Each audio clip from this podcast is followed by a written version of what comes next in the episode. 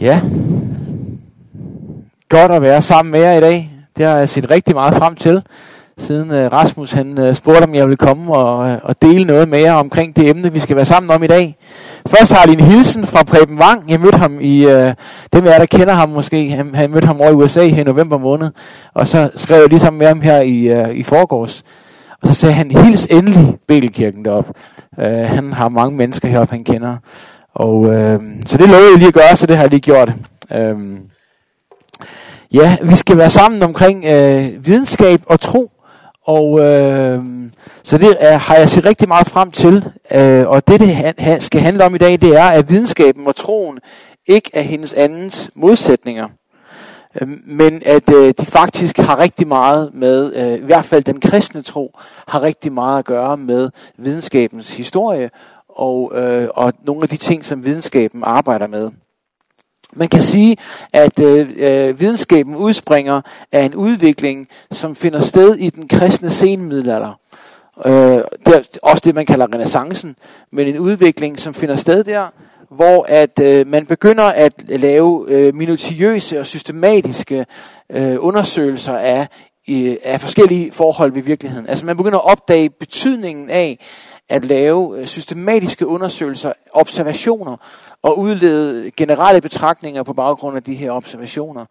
Og det skal vi prøve at kigge på, øh, hvilken betydning havde kristendommen for, at videnskaben kom ind. Fordi i grundlæggende så er mit argument egentlig den, at kristendommen og, og videnskaben er ikke to modsætninger, fordi kristen, videnskaben opstår ud fra kristendommen. Så det kan ikke være modsætninger. Så kan det være, at vi kan være hykleriske. Så kan det være, at vi lever på en måde, hvor at vi ikke lever op til de idealer, der i første omgang skabte videnskaben.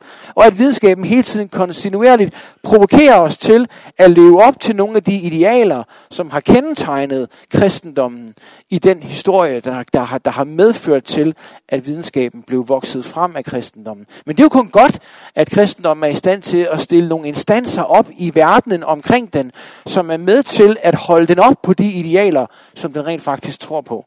Så det er sådan øh, i kort og træk det, som... Øhm, øh, som er argumentet, kan man sige, som vi skal være samlet om i dag. Men øh, vi skal først vende os til, altså den første betragtning, det er jo egentlig, at videnskaben er faktisk sådan en, en, en, en noget af et mirakel. Selv en, øh, en mand som ateist, som Sam Harris, som rigtig gerne vil ligesom føre sig frem som dem, som ligesom står på videnskabens grund. Han indrømmer jo, at videnskaben er noget af et mirakel. Fordi hvis evolutionen er sand, siger han, så er vi jo ikke udviklet til at kunne andet end at måske kaste med et eller andet og gribe det. Løbe væk, når der kommer et eller andet stort og forplante os. Og det ser ud som om, at et hav af livsvæsener er i stand til at gøre de her ting, uden at have en hjerne, der sætter dem i stand til at forstå, hvad der foregår i et sort hul eller planksekunder efter universets begyndelse. Hvorfor har vi fået mentale kapaciteter, intellektuelle egenskaber til at kunne sådan nogle ting som dem vi kan, når det ser ud som om, at meget mindre kan lade sig gøre at overleve for og komme langt frem. Hvis, øh, så det, det indrømmer han, Sam Harris faktisk, at, at det ligner noget nær et mirakel, siger han i en debat, han har med en, en, en, øh, en tænker, der hedder Jordan Peterson. Øh, og, og, og, og så, det, så det er egentlig ret bemærkelsesværdigt det her med, at videnskaben jo ser ud som om, at den faktisk øhm, øh, øh, præsenterer os for øh, en, en virkelighed, som ser ud som om, at den faktisk øh, truer videnskaben selv. Så videnskaben har nået nogle resultater, der ser ud som om, at den udfordrer ikke bare øh, kristne overbevisninger, men overbevisninger generelt. Altså hvad det vil sige at være rationelt generelt. Og en af de første, der bemærkede det, det var faktisk øh, øh, Charles Darwin selv, som i et brev til en af hans venner skrev sådan her, at øh, hos mig opstår den redselsfulde tvivl om, hvorvidt overbevisninger i et menneskes sind, som er blevet udviklet fra de lavere stående dyr, har nogen som helst værdi eller er pålidelige. Ville nogen stole på overbevisninger i en abes sind, hvis der i det hele taget findes overbevisninger i sådan et sind? Altså tanken hos Darwin, det er jo den her, at det jeg har undermineret, eller opdaget med min teori, ser ud som om den underminerer selve muligheden af at have rationelle overbevisninger. Altså, at han sidder og saver grenen over, han sidder på. Han sidder jo på videnskabens gren. og er kommet helt derud på spidsen af den gren, og sidder med en sav og er ved at save den over. Det er den følelse, han har. Er jeg ved at opdage, siger han med andre ord, at vi kommer fra, vi har en udviklingshistorie, som kommer fra væsner, som vi ikke har nogen grund til at tænke, er i stand til at tænke på lidelige rationelle tanker. Så det har jeg valgt at kalde øh, Darwins redsel. Altså, det er det, han kalder det selv. Den her redselsfulde tvivl, siger han. Og det der, øh, når, når I har inviteret mig til at tale om tro og tvivl i dag, synes jeg, det var en spændende citat han med.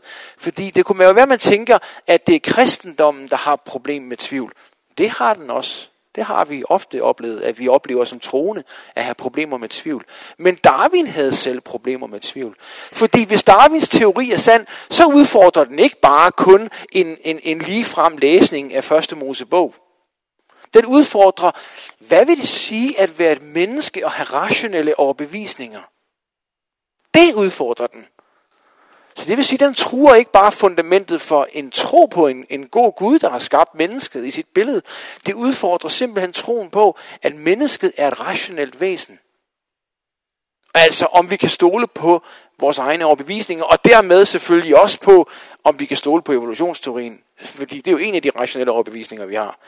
Så altså, det er en af de udfordringer som videnskaben, som jeg godt kunne tænke mig at stille op, fordi det, det viser sig, det er, at når det truer videnskabens arbejde i sig selv, så står det i diametral modsætning til det, som kristendommen fandt ud af i senmiddelalderen. De resultater, som kristne videnskabsmænd kom frem til i senmiddelalderen, skete på baggrund af en dyb overbevisning om, at mennesket er skabt i Guds billede til at kunne komme til rationelle overbevisninger. Og det var netop en motiverende faktor for dem i deres arbejde. Men det kommer vi tilbage til lidt senere. Fordi samtidig kan man jo sige, at det her citat jo også viser lige præcis det, som videnskaben er god til og kan. Nemlig, den kan stille alle de vanskelige spørgsmål.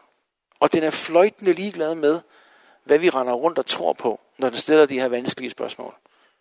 Det tager vi næsten for givet i vores samfund i dag.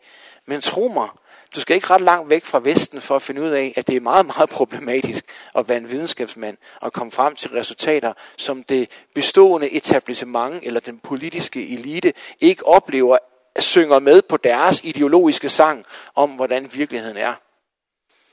Øh, ofte så er det sådan, det faktisk har været igennem menneskehedens historie, at teknologiske opdagelser og videnskabelige opfindelser har provokeret en eller anden form for et, et, et, et eller andet form for etablissement, og det etablissement har følt sig truet, og dermed søgt på en eller anden måde at underminere de her resultater. Og dem kan vi jo bare kigge tilbage i vores egen historie som kristne for at finde nogen af. Vi har gode historier af, hvordan at videnskaben har udfordret kristne bastioner af, af, af, af tanker, som for eksempel hos Luther, som blev besøgt af en, der hed Anthony Lauterbach på et tidspunkt. Og så falder snakken jo, Luther han kunne godt lide, at sådan en snak foregik, mens der var en masse, der blev drukket, så jeg ved ikke, om det har haft en indflydelse på det her. Men, men øh, Luther han sidder der og snakker med Anthony Lauterbach, og så falder talen, så falder talen på den her øh, polske astronom, som render rundt og har en teori. Sådan en eller anden lille opkomling. Sådan er det i dag, siger Luther i det her citat. En hver, som ønsker at være noget, har brug for at lave en teori, som går imod alt andet, der er etableret. Og så vil de lave et navn for sig selv. Som den her polske astronom, der mener, at jorden drejer rundt om solen og ikke lige omvendt. Ja. Så siger han sådan her. Øh, Men selv i disse ting, som kastes i uorden, tror jeg de hellige skrifter, for Josva befalede, at solen skulle stå stille, og ikke jorden. Tada! Det var knockout-argumentet fra Luther. Jeg kunne godt lige at bilde mig ind, at Luther han havde fået rigeligt med øl på det her tidspunkt. Så, så han ikke rigtig var ved sin sansers fulde øh, fornuft, da han sad og, og jordede Copernicus' teorier.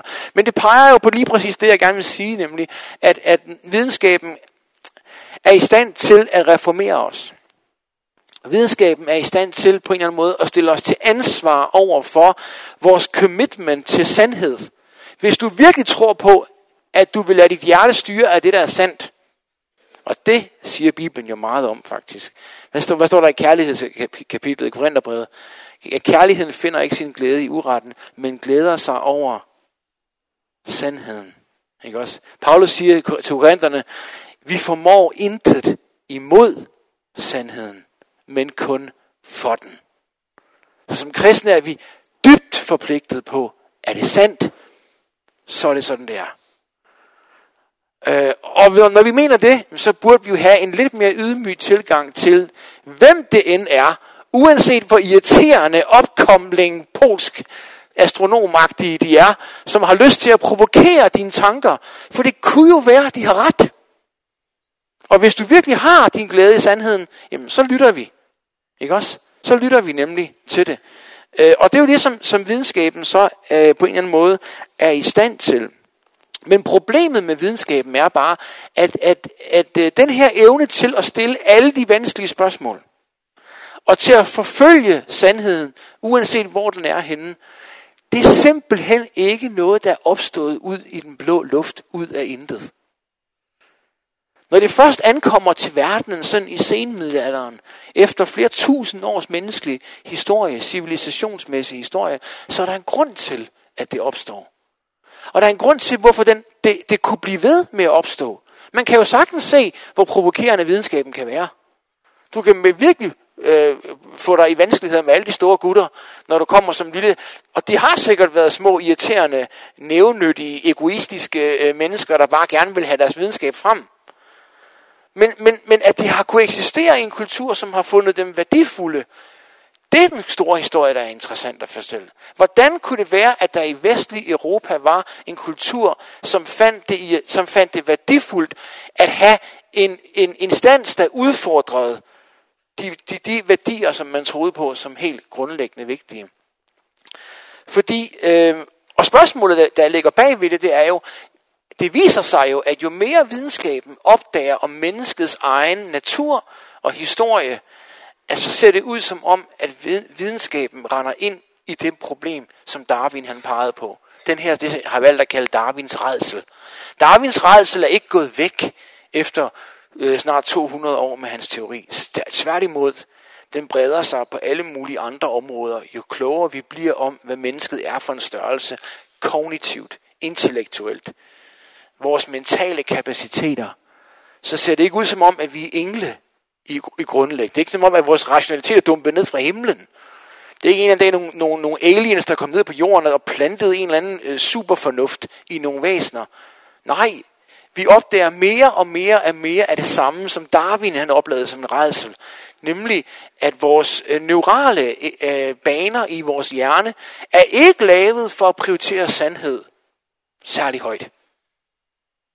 Ret interessant jo. Tag for eksempel Patricia Churchland, som er neuro, øh, øh, videnskab, som har arbejdet med, med neurofilosofien øh, og neuroforskningen. Øh, øh, Hun siger sådan her, helt grundlæggende, så skal et nervesystem hjælpe en organisme med at flygte. Den skal tage næring til sig, den skal slås, og den skal reproducere sig selv. Det handler om at få kropsdele til at flytte sig derhen, hvor de skal, for at organismen overlever. Forbedringer i nervesystemet skal give en overlevelsesmæssig fordel, og sandhed, hvad end det er, spiller en ikke en væsentlig rolle. Så jeg har modificeret udsagnet her lidt, og de andre citater, jeg har med, oversat dem til dansk og moderniseret dem lidt, så de passer ind i, i, i den her. Øh. Men jeg har selve citaterne, hvis I gerne vil have dem i deres fulde længde på engelsk. Øhm, hendes pointe her er jo, at, at der er en eller anden klump fedt imellem to ører, som får hjerner og får muskler til at bevæge sig. Adfærd er interessant for evolutionen.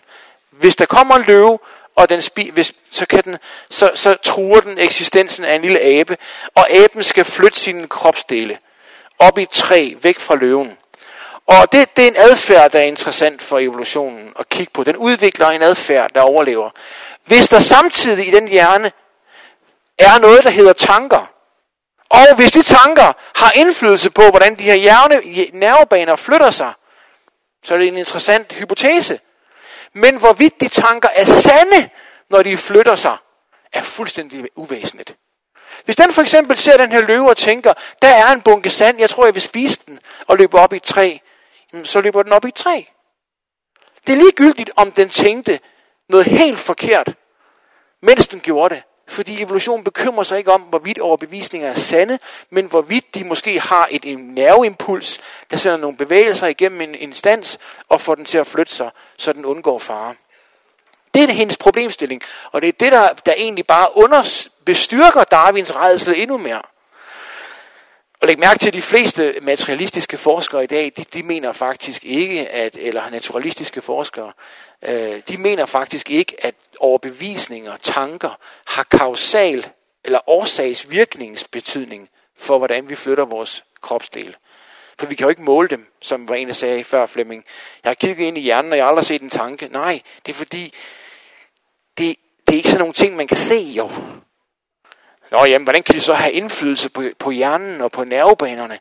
Ja, der er nogen, der mener, at det har de faktisk ikke engang. De eksisterer bare parallelt med, hvad der foregår neuralt i musklerne.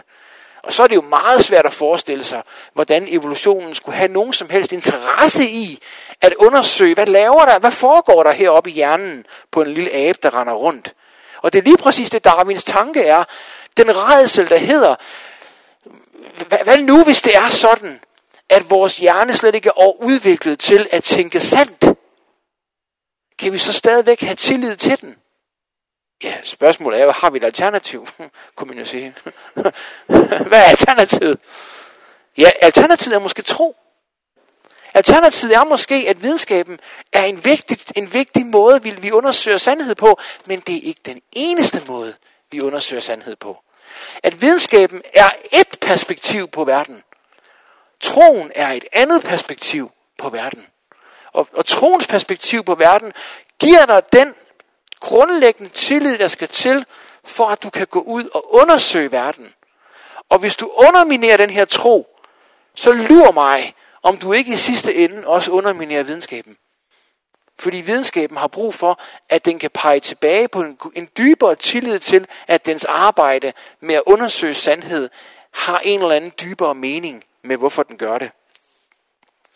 En anden forsker, som har arbejdet med ud fra et psykologisk perspektiv, det er ham her, der hedder Anil Seth, som er kognitionsforsker.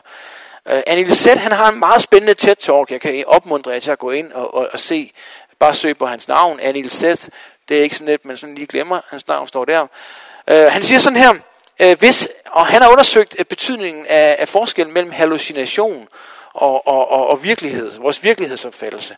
Og han siger sådan her, hvis hallucination er en slags ukontrolleret sansning, så er sansningen nu og her også en slags hallucination. Der er blot tale om en kontrolleret hallucination. Vi hallucinerer hele tiden. Også lige nu. Sagen er blot den, at når vi er enige om vores hallucinationer, så kalder vi det virkelighed. Kan I se, her bliver selve virkelighedsbegrebet pludselig sat spørgsmålstegn ved af videnskaben. Nu ved vi ikke længere, hvad der er virkeligt. Det, der foregår lige nu her, er også en hallucination. Virkeligheden skaber vi ved i samarbejde med hinanden at kontrollere den her hallucination. Hvis du synes, det lyder mærkeligt, øh, så skal du tænke på, at jeg tror, det er fordi, at det, det, det er sådan en historie, som videnskaben er nødt til at komme ned og fortælle, når den laver sine undersøgelser. Og, og jeg tror ikke, der er, jeg tror, jeg tror, han har ret i, i det her. Jeg tror, hvis du bare undersøger, hvordan hjernen virker, når den sanser, så er der sikkert ikke stor forskel på, hvordan hjernen virker, når den hallucinerer. Så spørgsmålet er så, hvordan ved vi så, om den måde hjernen virker på, er pålidelig? Og spørgsmålet er måske, at det er et spørgsmål, der egentlig ikke kan besvares af videnskaben. Det kan besvares af troen. Det kan besvares af en dybere tillid til, at videnskabens perspektiv er vigtigt. Men grundlæggende så er mennesket ikke bare en, en, en, en tilfældighed i universet. Mennesket har en skaber, som har skabt mennesket til at komme til de her overbevisninger. Igennem alle de her små snørklede veje, så er der en skaber, der bevæger sig og danner et menneske til at have de kognitive evner, der skal til for at kunne undersøge hans verden. Altså den Gud, som sagde ned på jorden, I skal kende sandheden, og sandheden skal sætte jer fri.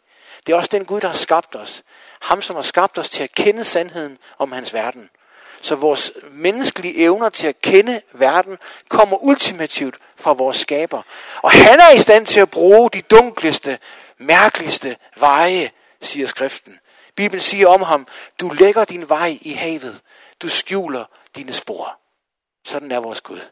En Gud, der lægger sin vej i havet, han skjuler sine spor. Han har ikke tænkt sig at sådan lægge kortene på bordet for os og sige, det er sådan her, jeg har gjort det. Han har tænkt sig at bede dig og mig om at undersøge hans skaberværk. Og komme til konklusioner og blive rigere og vokse i vores erkendelse af, hvordan han har skabt den her verden. Men dem, der kan gøre det, er måske viser det sig, at dem, der kan gøre det, er dem, der har mere at byde på end de her gutter. Hvis det er alt, hvad de har at byde på, ja, så vil det vise sig nok, at der er ikke særlig meget at komme efter det. Alt, hvad vi kommer ned til, når vi undersøger vores fundament, er ikke rationalitet, men noget, der ligner hallucination, eller øh, upålidelige ting, der foregår inde i hovedet på en hjerne, på en abe. Der er ikke stor nævneværdig forskel. Den store forskel kommer ikke så meget i, hvad det er, vi undersøger her. Den store forskel kommer måske mere i den grundlæggende overbevisning om, at der midt i det her kaos er en orden, der manifesterer sig selv. Sådan tror jeg faktisk, det er med Gud. Han er i stand til at gå på vandet. Han er i stand til at gøre det, som er kaotisk. I Gamle Testamente er, bi, er, er vandet et billede på kaos over urdybet, Vandet er det sted, hvor Leviathan, den store drage, bor. Vandet er det sted, der kom over jorden og oversvømmede og ødelagde alting igen. Dengang mennesket syndede. Vand er kaos i Gamle Testamente. Men læg mærke til Jesus, når han kommer i Nye Testamente. Han går på det. Bum. Han laver det om til vin. Bum. Han er fuldstændig i kontrol over kaos. Så den her dobbelthed over, at der er et univers, som hvis du bare undersøger det i sig selv, øh, så kommer du ikke til de konklusioner, som kun kommer gennem åbenbaring. Øh, den her dobbelthed omkring det. Fordi når du går til ned i kristendommens historie, så finder du faktisk, at øh, kristendommens motiv for bag, bag videnskaben var væsentligt anderledes end det, som vi finder. De konklusioner, de kom frem til, omkring menneskets evner var helt modsatte de konklusioner, Darwin og Anne Lisette og Patricia Churchland er kommet frem til. Her er en af de vigtigste videnskabsmænd i, i, i, i vores historie, Johannes Kepler. Kepler, det var ham, der fandt ud af, at, øh, øh, at, øh, at, at planeterne render ikke sådan cirkulært rundt om solen, men elliptisk rundt om solen. Og det, er jo, det gjorde han faktisk på baggrund af, af minutiøse, systematiske observationer af planeters bevægelser årlang dedikation til at undersøge, om det var elliptisk eller cirklet. Hans arbejde er virkelig vigtigt, og han siger sådan her, de love, som hersker i den materielle verden, kan forstås af det menneskelige sind. Gud ønskede, at vi kunne opdage dem, da han skabte os i sit eget billede, så vi kan tage del i hans tanker. Det, det var en væsentlig tanke, i, i, da, da videnskaben opstod. Den opstod ikke, fordi der, det var, det var indlysende. Hvis alle rendte rundt og tænkte som Darwin dengang, så havde der ikke været nogen videnskab. Hvorfor skal man undersøge vores udviklingshistorie, hvis den er irrationel? Hvorfor skal vi undersøge vores sansninger, hvis der ikke er forskel på en sansning og en hallucination?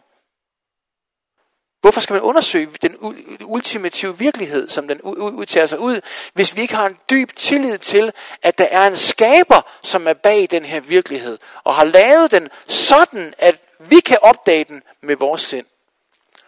Og faktisk så er der en, en, en videnskabshistoriker, som hedder John Needham, som siger det sådan her. Øh, han siger, i Kina, der var der ikke tillid til, at koden til naturens love kunne blive afdækket og læst. Fordi der var ikke den sikkerhed, at et guddommeligt væsen, langt mere rationelt end os, havde formuleret sådan en kode, som kunne læses.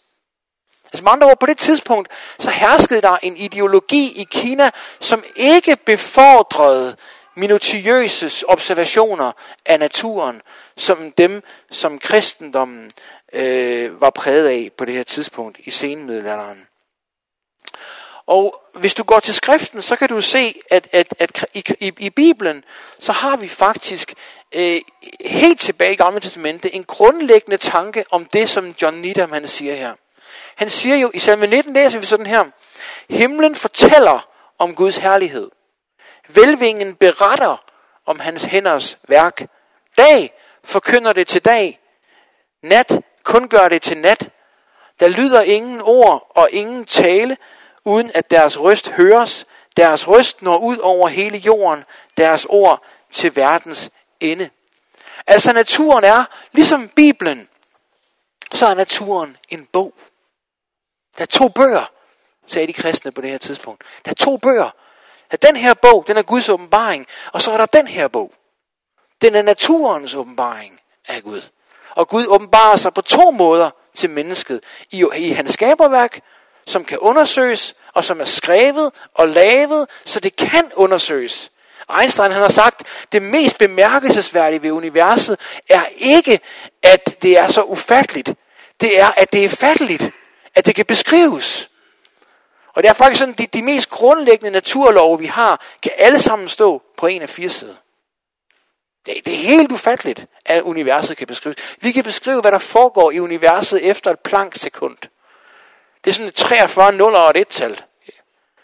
Det, det er altså vildt, at man kan beskrive, hvordan Vi kan undersøge, hvad der foregår inde i atomet. Hvad der foregår i et sort hul. Hvad et Higgs-partikel er. Hvordan, hvordan er øh, op, atomer opbygget. Det er vildt, at universet kan beskrives. Men det er noget, som Bibelen havde forudset.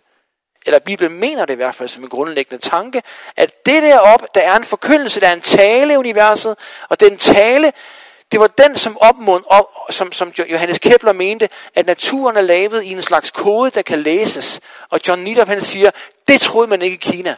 Den overbevisning havde man ikke i Kina, og derfor havde man ikke den motivation til at undersøge naturen på samme måde. En anden tænker fra videnskaben, ham har I også hørt om, det er sikkert, Galile, øh, I har sikkert hørt om, han, han hedder Galilei. Han siger sådan her, filosofien er skrevet i den store bog, som ligger for vores øjne. Jeg mener universet. Men vi kan ikke forstå det, hvis vi ikke først lærer sproget at kende og griber de symboler, hvor i det er skrevet. Bogen er skrevet i det matematiske sprog. Så I kan se, de her kristne mennesker har tænkt, at vi skal lære matematik, for når vi kan matematik, så kan vi afkode budskabet i naturen. Hvorfor det? Hvorfor kan, vi, hvorfor kan vi det? For der er en kode. Der er nogen, der taler. Der er et budskab om, hvordan, hvad sandheden er her. Og den kan vi undersøge. Så øh, tvivl var ikke en del af noget, der var... Så kristendommen var helt klart ikke en modsætning til videnskaben. Tværtimod, det var en forudsætning for videnskaben. Og den er stadigvæk en forudsætning for videnskaben. Fordi vi har den her grundlæggende overbevisning om, at naturen er skabt af Gud, og den er skabt sådan, så vi kan undersøge den, og vi kan komme til erkendelse af den. Og den form for videnskab, der ser ud som om den øh, tager afstand fra tanken om en Gud, den oplever den her redsel, som Darwin taler om. Hvorfor oplever Darwin det som en redsel? Hvorfor er det en redsel for ham at opdage, at hans teori ser ud som om den har de her konklusioner? Jo, det er måske fordi, det var alt, hvad han havde at bygge på. En af hans venner, som han skriver med på det tidspunkt, en af Asa Gray, som han er uenig med. Asa Gray er sådan meget enig med ham, og så har han nogle modifikationer af hans teori. Asa Gray var en kristen, og mente, at Gud havde brugt evolutionen til at skabe de her væsener. For ham var der ingen redsel. For ham var det bare måden, Gud havde gjort det på. Gud havde brugt den her metode til at lave nogle overbevisninger i nogle sind hos nogle væsener, som var rationelle. Hvis du ikke har den overbevisning, ja, så har du alt, hvad du bare har, det er den her redselskabende opdagelse af, hold det op, der er ikke en eller anden rationalitetsmaskine derinde i hovedet, som sidder og laver sande overbevisninger. Nej, der er bare noget, der ligner alt det andet, der foregår i biologiske væsener. Øhm, så den her tanke, kunne jeg godt tænke mig at fokusere lidt på til sidst nemlig. Den her tanke om, øh, hvor, hvor, hvor, hvordan kan det være, at kristendommen har den her betydning for, øh, for videnskaben. Udover at vi selvfølgelig har en grundlæggende overbevisning om, at der er en, øh, at der er en, en kode i naturen, som er skrevet, som vi kan afkode, så er der også en helt anden grundlæggende befaling fra Paulus, som jeg synes kunne være vigtig at øh, sætte fokus på her til sidst. Den befaling, som måske er den grundlæggende tanke, som stemmer overens med det her med, at der er to bøger, vi skal forholde os til. Øh, Paulus siger det sådan her i Filipperbrevet kapitel 4, vers 8-9. Der siger han, øh, i øvrigt brødre, alt hvad der er sandt, alt hvad der er ædelt, nu, nu putter jeg alt ind, fordi det er det, der grammatisk foregår lige her. I øvrigt brødre, alt hvad der er sandt, alt hvad der er ædelt, alt hvad der er ret, alt hvad der er rent, hvad der er værd at elske, hvad der er værd at tale godt om. Kort sagt, det gode og det rosværdige, læg det på sinde. Hvad I har lært og taget imod og hørt og set hos mig, det skal I gøre. Og fredens Gud vil være med jer. Altså to måder at forholde sig til sandhed på hos Paulus. Der er to slags. Der er ikke to slags sandheder, men der er alle de sandheder, som kommer fra Paulus, eller andre apostle, og alle de sandheder, der ikke kommer fra Paulus og de andre apostle. Og hvad siger Paulus? Siger han, hold jer til mine sandheder. Lad være med at beskæftige jer med noget andet. Nej, det siger han ikke. Han siger alt, hvad der er sandt. Hvad, siger du, hvad skal du gøre med det? Det skal du lægge dig på sinde. Og ordet lægge sig på sinde her er logisomai. Og dem, der er rigtig gode til græsk de vil vide, at logisomai, det betyder sådan noget med at tænke grundigt efter. Det kan bruges rigtig meget faktisk i men Det bliver brugt øh, om at tilregne sig noget, eller regne med noget. Og, men her bliver det brugt med tanken om at tage noget alvorligt. At tage noget som værende betydningsfuldt. Paulus siger, hvis noget er sandt, så er det alvorligt. Så er det betydningsfuldt. Det skal du lægge dig på sinde, altså. Du skal tage det alvorligt. Og den tanke, den giver jo en, en rettighed hos en kristen. Ikke bare mod hans hellige skrifter. En lille klub af dem, der sidder og holder fast på de hellige skrifter. Det siger han, det skal I også gøre. Men I skal have radaren ude efter alt, hvad der er sandt. Men, øhm, og den her tankegang, den kan vi se præget den første tidligste kristendom. Øh, det er faktisk sådan, at i den tidligste kristendom er der netop en diskussion om, hvad kan vi bruge, hvad kan vi bruge de hellenistiske filosofer til? Altså, hvad kan vi bruge de græske filosofer til? Øh, og der finder du faktisk to positioner, og Augustin, som afslutter debatten. Den ene position, den finder du hos Tertullian, som var sådan en karismatisk mand. Han sagde, Athen har intet med Jerusalem at gøre. Altså, de græske filosofer har intet med Jerusalem at gøre. Han siger, for alle, øh, hvad har akademiet at gøre med kirken? Det var navnet på den skole, Platon startede.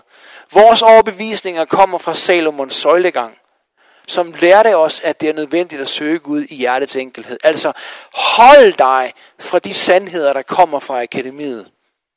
Det har noget med den græske tænkning at gøre. Justin Martyr, han siger omvendt sådan her, alt hvad der er sagt rigtigt, tilhører os kristne. For alle forfattere var i stand til at se sandheden dunkelt, på grund af den spire af logos, som er plantet i dem. Igen den tanke om, at en, en, en, altså, der er plads til en nysgerrighed, åbenhed mod den kristne, imod alt, hvad der er sandt. Fordi alt, hvad der er sagt sandt og rigtigt, det tilhører os. Den tanke, den udvikler Augustin, og han siger sådan her, hvis de, som kaldes filosofer, har sagt noget, der er sandt, så må vi ikke afvise det, men vi skal gøre brug af det. Den kristne kan adskille disse sandheder fra deres uheldige associationer. Altså en, han, han giver faktisk billedet om, at, at Israel der er på vej ud af Ægypten.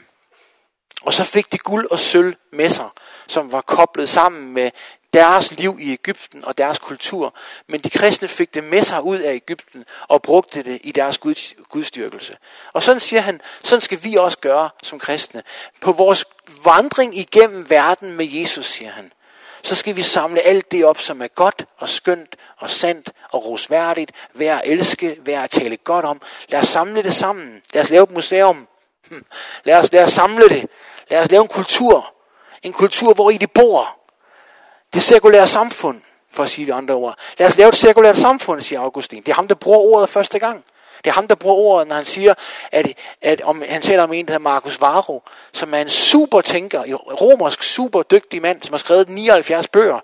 Og Augustin siger, at han er en fantastisk fremragende tænker, som vi kalder sekulær, men I kalder fritænker.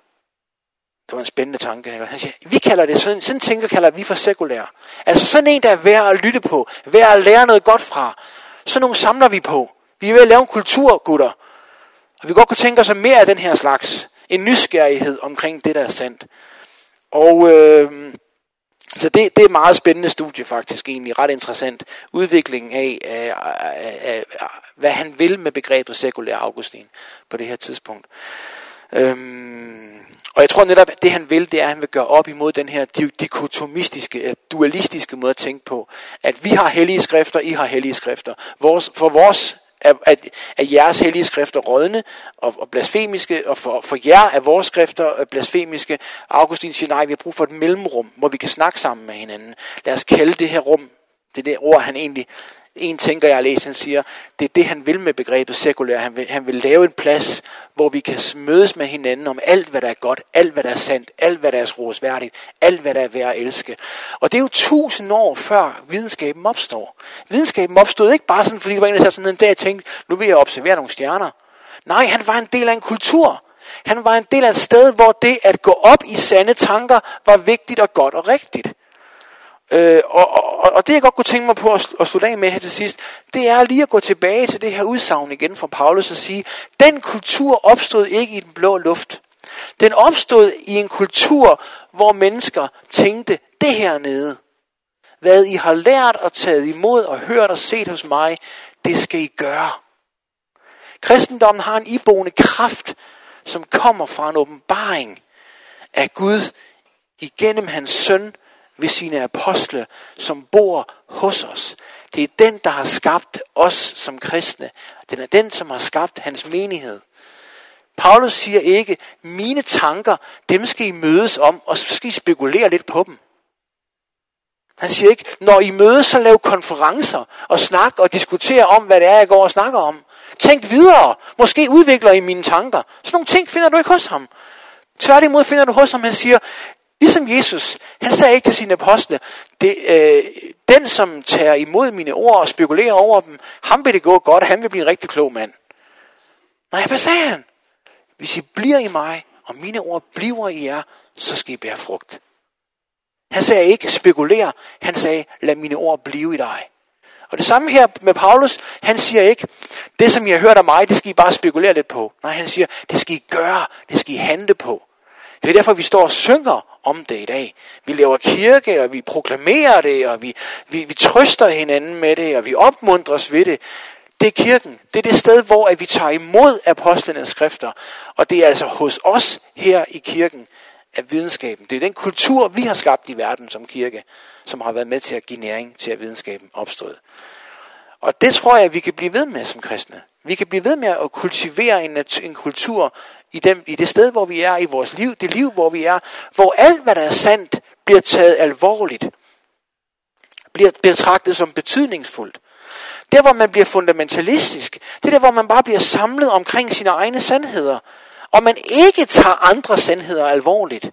Hvor det ligesom er ligegyldigt, at der er nogen, der hedder øh, videnskabsmænd, som har tænkt sådan her, eller nogen, der er kulturelle og maler billeder, eller nogen, der synger sange, eller nogen, altså, hvor vi bare, vi har ikke plads til kultur, vi har kun plads til hellige skrifter, og alt andet bliver ikke taget alvorligt.